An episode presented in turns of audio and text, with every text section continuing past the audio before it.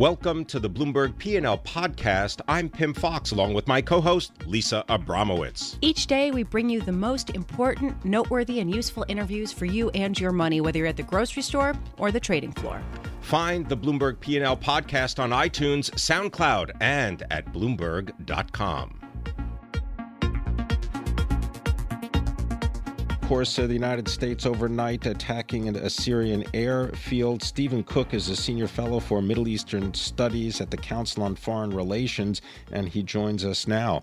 Steven, thank you for being with me. Um, you know, this decision comes about three and a half years after President Obama's effort to threaten Assad with uh, Bashar al-Assad, the president of Syria, with military action after an earlier chemical weapons attack that killed hundreds of people. Uh, he even used the term a red line. Uh, what does this say about what's happened in the last three and a half years and whether there needs to be a policy change? Well, I think the last evening's strike is a reflection of the fact that you have a different administration, uh, and that President Trump, who ran hard, obviously, against President Obama's record and ran on restoring uh, American strength and credibility around the world, couldn't ignore uh, Bashar al-Assad's uh, chemical attack.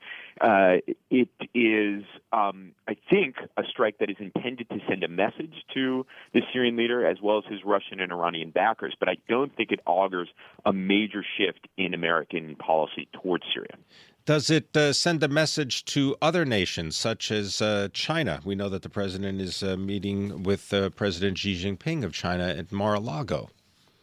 Well, it's a, that's a very interesting question. Certainly, the timing with uh, a major world leader uh, having bilateral meetings with the president is uh, it, it makes for uh, an important demonstration of American resolve, especially since the president is going to be talking to the Chinese leader about North Korea. What my contacts in China are telling me is that Xi is probably going to shrug this off, take note of it, and actually welcome further American entanglement in the Middle East. Why is that? Because they well, feel that the United States will protect their oil lifeline in importing oil from the Middle East to China? Well, it pins the United States down in the Middle East, um, while and takes its attention away from developments in, for example, the South China Sea or in relation to North Korea. Um, this is from the Chinese perspective. Those parts uh, of the world are within China's um, sphere of influence, and as long as the United States is engaged in the Middle East, there's less attention that can be paid to Asia.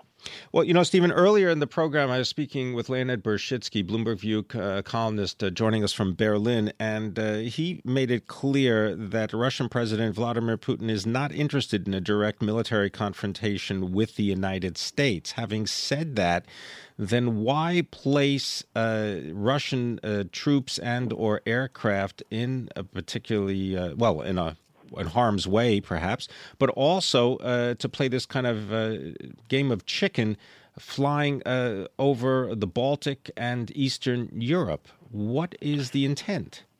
Well, I think it's clear that the Russian president is interested in reestablishing Russia as a global power. Uh, Syria, in particular, has been a bridgehead for the Russians to reestablish their influence throughout the Middle East. During the Soviet era, the Russians were quite active in the Middle East, uh, and Putin clearly has a strategy uh, in order to um, make Russia great again in the Middle East at the very least. Okay, but having so, just but, but I want to want to then turn that on to what you just said having to do with China. That if the Chinese are are in a sense uh, happy that the United States is going to be pulled or is moving more into the Middle East in terms of its attention, then wouldn't the same be true for Russia? And if it is, then you know what does Vladimir Putin want? I mean, you give him a medal that says, "All right, you are a world power. Great. Now stop trying to turn things into a fight." I think the, the, the Russians and the Chinese have very different calculations. The Chinese pursue a foreign policy that's essentially a mercantilist one, and you alluded to it before. Uh, that is to ensure um, that energy supplies flow out of the region. And thus far, the United States has been willing to ensure that, provide the kind of security for that um, that allows the Chinese to enjoy um, enjoy the, the, the energy resources of uh, of the Middle East unfettered.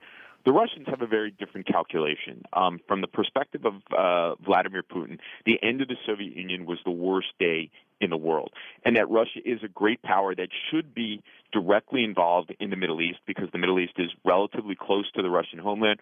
Russia has problems of its own with Islamic extremism. And well, you had the bomb blast in St. Petersburg, That's Russia, exactly in right. the subway that began the week on Monday. That's that's exactly right, and the Russians believe that um, support for uh, leaders like Bashar al-Assad, uh, in contrast to uh, the United States, and this is from the Russian perspective, which welcomed uprisings against these leaders. Um, the Russians perceive that if these leaders fall, these authoritarian dictators in the region fall, it'll bring uh, to power uh, Islamists and, Islam- and Islam- Islamist extremists. Pardon me. It, it- it's kind of ironic, isn't it? Though I mean, on, the, on, is. on the one hand, they're talking about combating terrorism, and yet the terrorism continues, uh, and then they still keep a- the same pe- people in an- place. That is an irony, of course.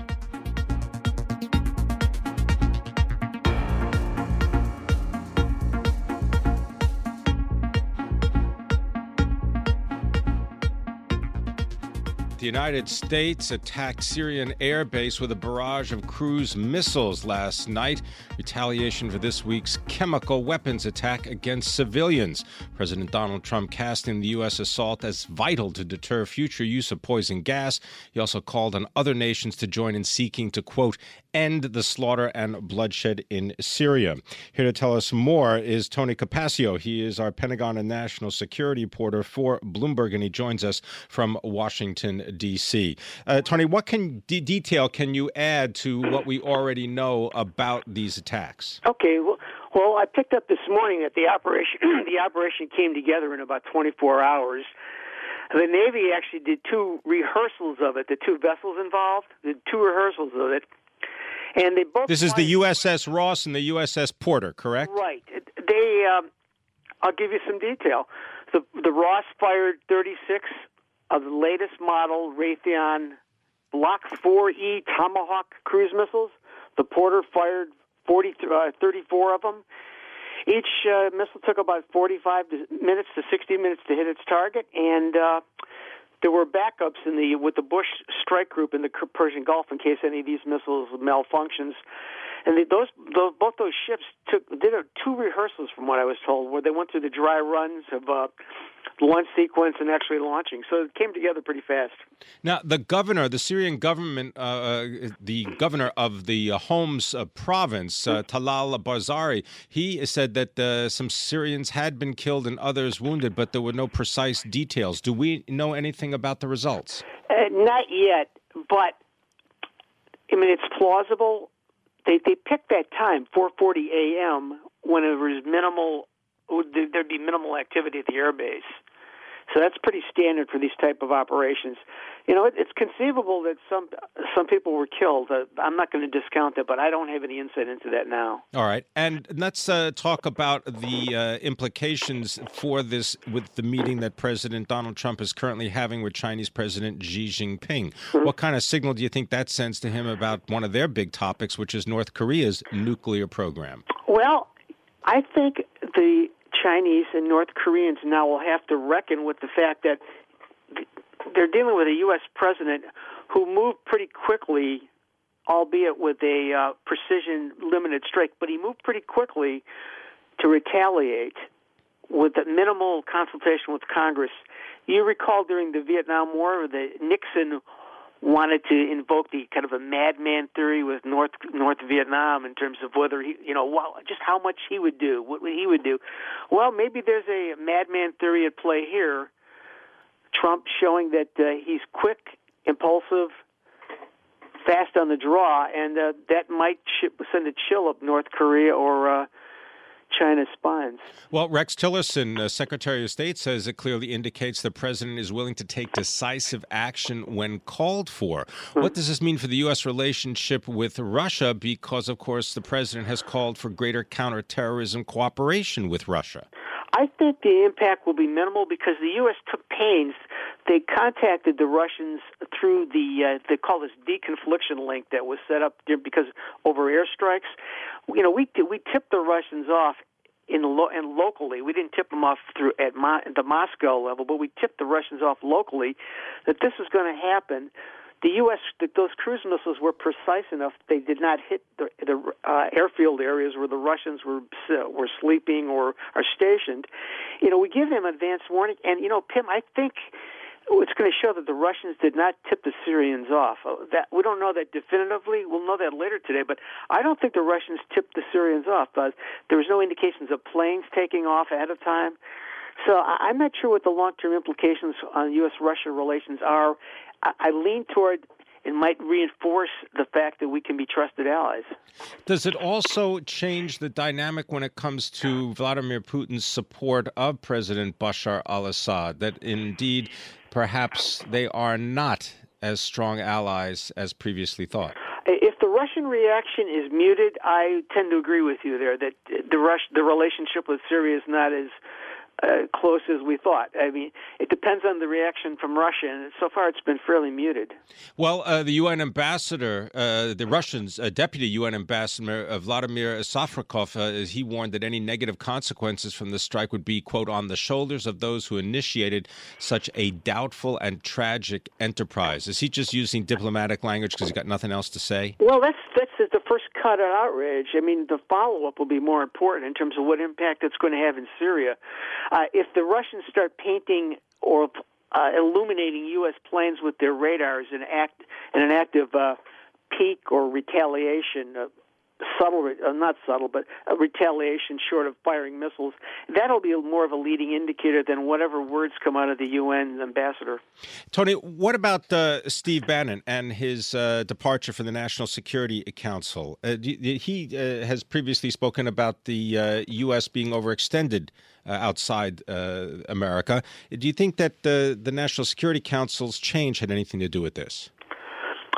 Yeah, I think one one change is that the Pentagon was allowed to plan this on their own fairly quickly without a lot of back and forth with the uh, National Security Council.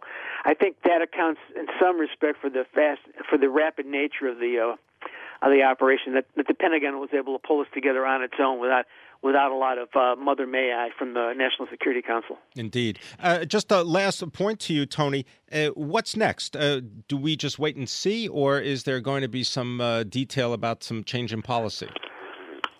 I think it'll be a what, what, what, we're going to learn more from the Pentagon today is uh, the battle damage assessment, the, you know, the, the nuts and bolts of a military uh, attack aftermath.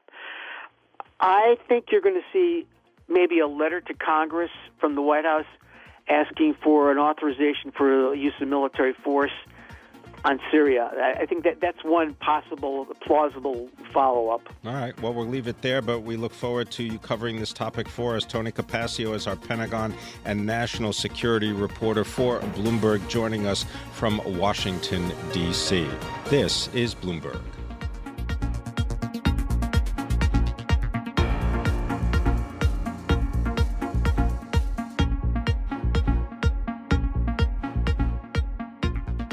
The uh, unemployment rate falling to 4.5%. That's down from 4.7%. Why no cheers? Well, payrolls. Only adding 98,000 jobs last month. Economists were looking for about 180,000 to be added. Here to tell us more about the report and it's the factor of wages is Al Angrisani. He is a former assistant labor secretary under President Ronald Reagan. Al, thanks for being in the studio. And also joining us is Carl Riccadonna. He's the chief U.S. economist for Bloomberg intelligence. Al, let's uh, come to you first and just make your case about wage growth. 2.7% increase year over year. You say that's not enough. No, it's not. And good morning, Pim. Um, if you look at wage growth over the last 20 years, it's been steadily uh, going down. And there was hope that with this recovery, which really started eight years ago when the Fed uh, eased monetary rates in the Obama administration, that now with the pickup in the um, with the Trump administration and the change and all the things people are talking about, that we would finally see wages get back to growth, which would be really an indication of a real sustained long term recovery. What kind of number are you looking for? If you don't like 2.7%, what, what, what do you think would work? Well, if you go back to the historical standards when really we were in real, real 3 to 4% GDP growth uh, uh, rates in the in a growing economy, you're looking at four to five percent wage growth that's needed to sustain a long term recovery. All right, let's go to Carl Riccadonna, chief U.S. economist for Bloomberg Intelligence. What do you think about this four to five percent wage increase? Do you think that would do it? I think that would certainly uh, help uh, fortify uh, economic momentum and maybe push us back towards, uh, let's say, 80s or 90s uh, style uh, growth rates from the 2%, which has plagued the economy over the last eight years. What's the, what's the relationship, though, between wage growth and productivity? Well, as workers become more expensive, uh, then employers will uh, look for ways to minimize that uh, input cost, and so they invest in capital. And you're seeing it from uh, automated uh, uh, register clerks at uh, fast food uh, joints, uh, or no clerks at all, where or, you do the checkout yourself. That's exactly, increasingly popular. Exactly, or self checkout in a grocery or retail uh, outlet. Uh, and so, uh, as wage pressures pick up, you'll get more productivity gains. But we've had relatively cheap labor over the last ten years or so, so there's not been a lot of incentive for employers to make those types of investments. Well, That's changing now because we are seeing a bit more wage pressure. All right. What having having said that, Al, to you, uh, if indeed we are entering a period of more rapid automation, uh, where will the wage growth come from? If indeed the wages that employers will have to pay can alternatively be put into artificial intelligence, robots, and uh, even dare I say it, offshore.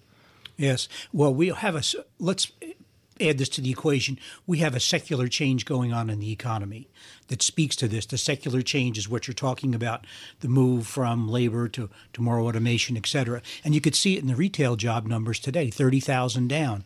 That may be the beginning of what we're starting to see as all these uh, malls are closing and the retailers are pulling back. So that's a sign of what I'm talking about in the secular change. And do you think that that comes what from the competition from Amazon and other online retailers? That that sort of stands in the way of these wage increases? And that's code for automation, isn't it? Yeah. And I see it in my business too, where all data and information businesses, I mean, the turnaround business, are now becoming commoditized. So, where's the value add going to come from that drives wages in the future?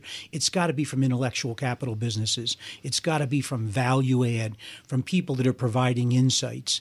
And that's the only place that I see where you're going to have the ability to demand more wages. That sounds like high skilled workforce. Absolutely. Carl Riccadonna? I mean, is there a chance that you're going to see this wage increase if indeed what you just described, increasing automation, so that really the only wage increase you're going to see is people who have some kind of intellectual property uh, that uh, puts them in a, in a stronger Absolutely. position? That, that's where it will be concentrated. Uh, but, uh, I mean, there's less job security, whether it's lower union membership or uh, robots taking jobs, or, or Wall just Street, or just the internationalization of the, or the globalization of the workforce. And well, so you, that means that the Phillips curve still works uh, this is a trade off between unemployment and inflation, uh, but it's flatter than it has been in past economic cycles. And I don't want to make too much of this because clearly this is not the focus of the wage, the 2.7% year over year wage increase. But uh, we learned earlier in the week that uh, BlackRock, for example, moving away from some managed funds to replace them with more automated exchange traded fund or indexed products. That also is part of this trend. Absolutely. So the point here is that you're not getting as much inflation or wage bang for your buck uh, as the unemployment rate moves lower at, compared to past cycles, which means that maybe full employment going into the cycle, uh, Fed forecasters and whatnot were thinking it could be five and a quarter percent. Correct. Then it was five percent. Then it was just below five percent. Now we're four and a half. And so last fall, if you recall, Janet Yellen threw out the idea in an academic forum that maybe full employment is materially lower than forecasters currently anticipate. And as we see unemployment rate grind, grinding down, and we're not getting the wage pressures yet, that reinforces that notion. Al Angrisani, what's your prescription for an increase in wages? Well, I think that back to the secular trends. I mean, while there's a change moving on to automation and lower skilled jobs are going to be replaced, you have to look at the positive side of the secular trend. And we talked about this on one of your shows a couple years ago, where we discussed that we could potentially become again a nation of entrepreneurs, people who are either in, who either have skills that are that can command a higher wage, like in the intellectual capital businesses, or people who have the ability to start and start and sustain and run their own businesses. But aren't those people already doing that? I mean, by definition, I mean, what is going to move the two point seven percent number higher? Well, what's going to what's going to move it higher is if you're uh, if you're making a choice to become an entrepreneur, right, and you're in a startup business, that you're going to have a, a, a more a greater demand and, uh, to hire somebody uh, than somebody who's in a big corporation like Walmart who can replace that body at any point in time. So if you're looking for wage growth, I think it's going to come from the very high end of the intellectual scale, and it's going to come from the more entrepreneurial end of our economies. Thanks very much, Al Angrisani. He is the former Assistant Labor Secretary under President Ronald Reagan, and our thanks, of course, to Carl Riccadonna, Chief U.S. Economist for Bloomberg Intelligence. Always a pleasure.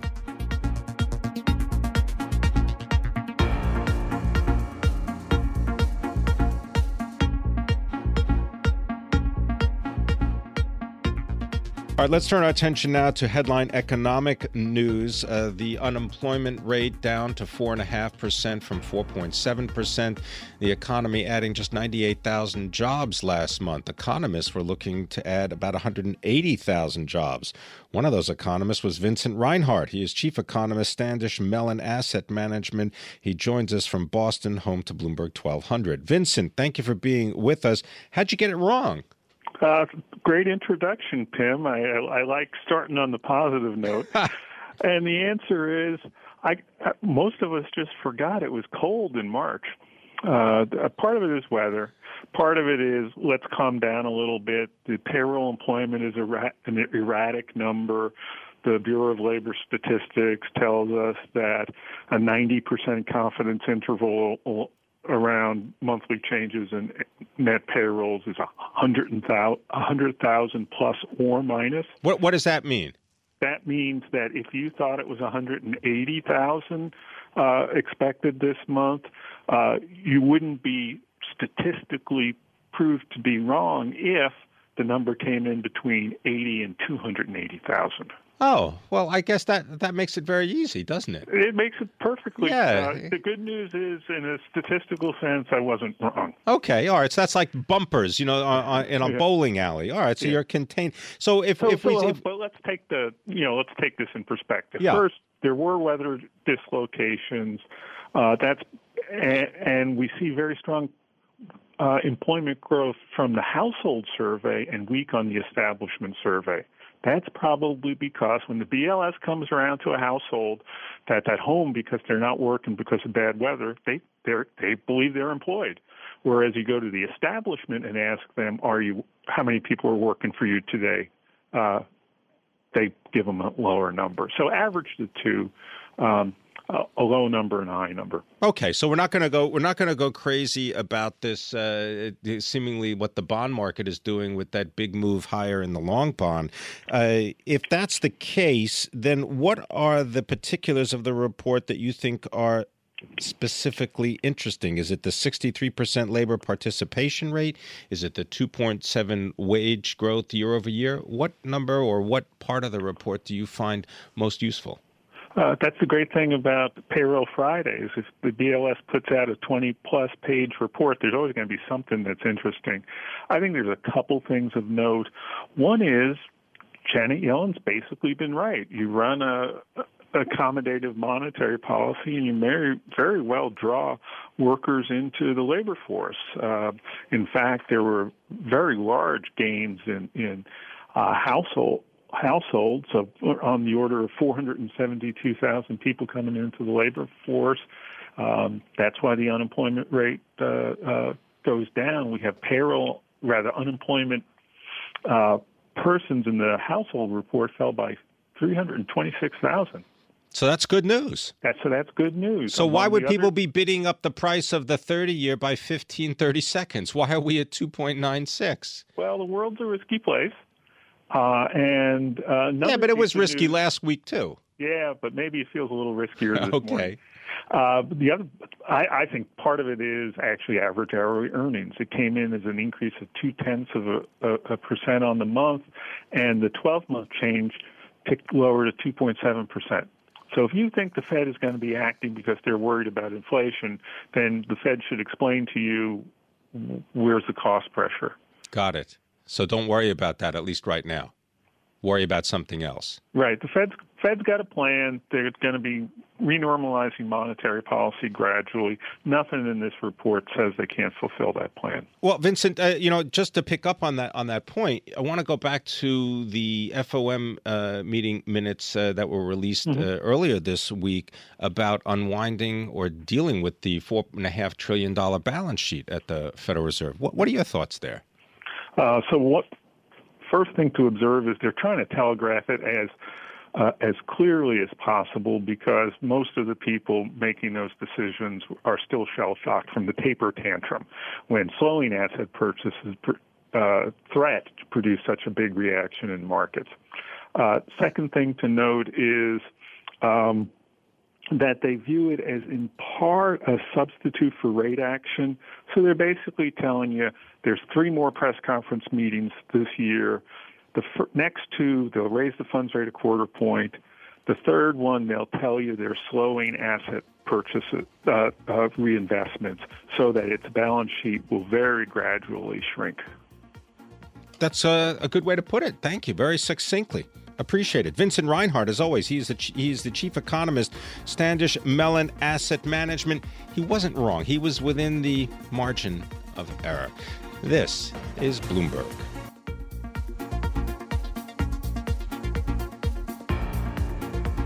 Thanks for listening to the Bloomberg P&L podcast. You can subscribe and listen to interviews at iTunes, SoundCloud, or whatever podcast platform you prefer. I'm Pim Fox. I'm out there on Twitter at Pim Fox. I'm out there on Twitter at Lisa Abramowicz1. Before the podcast, you can always catch us worldwide on Bloomberg Radio.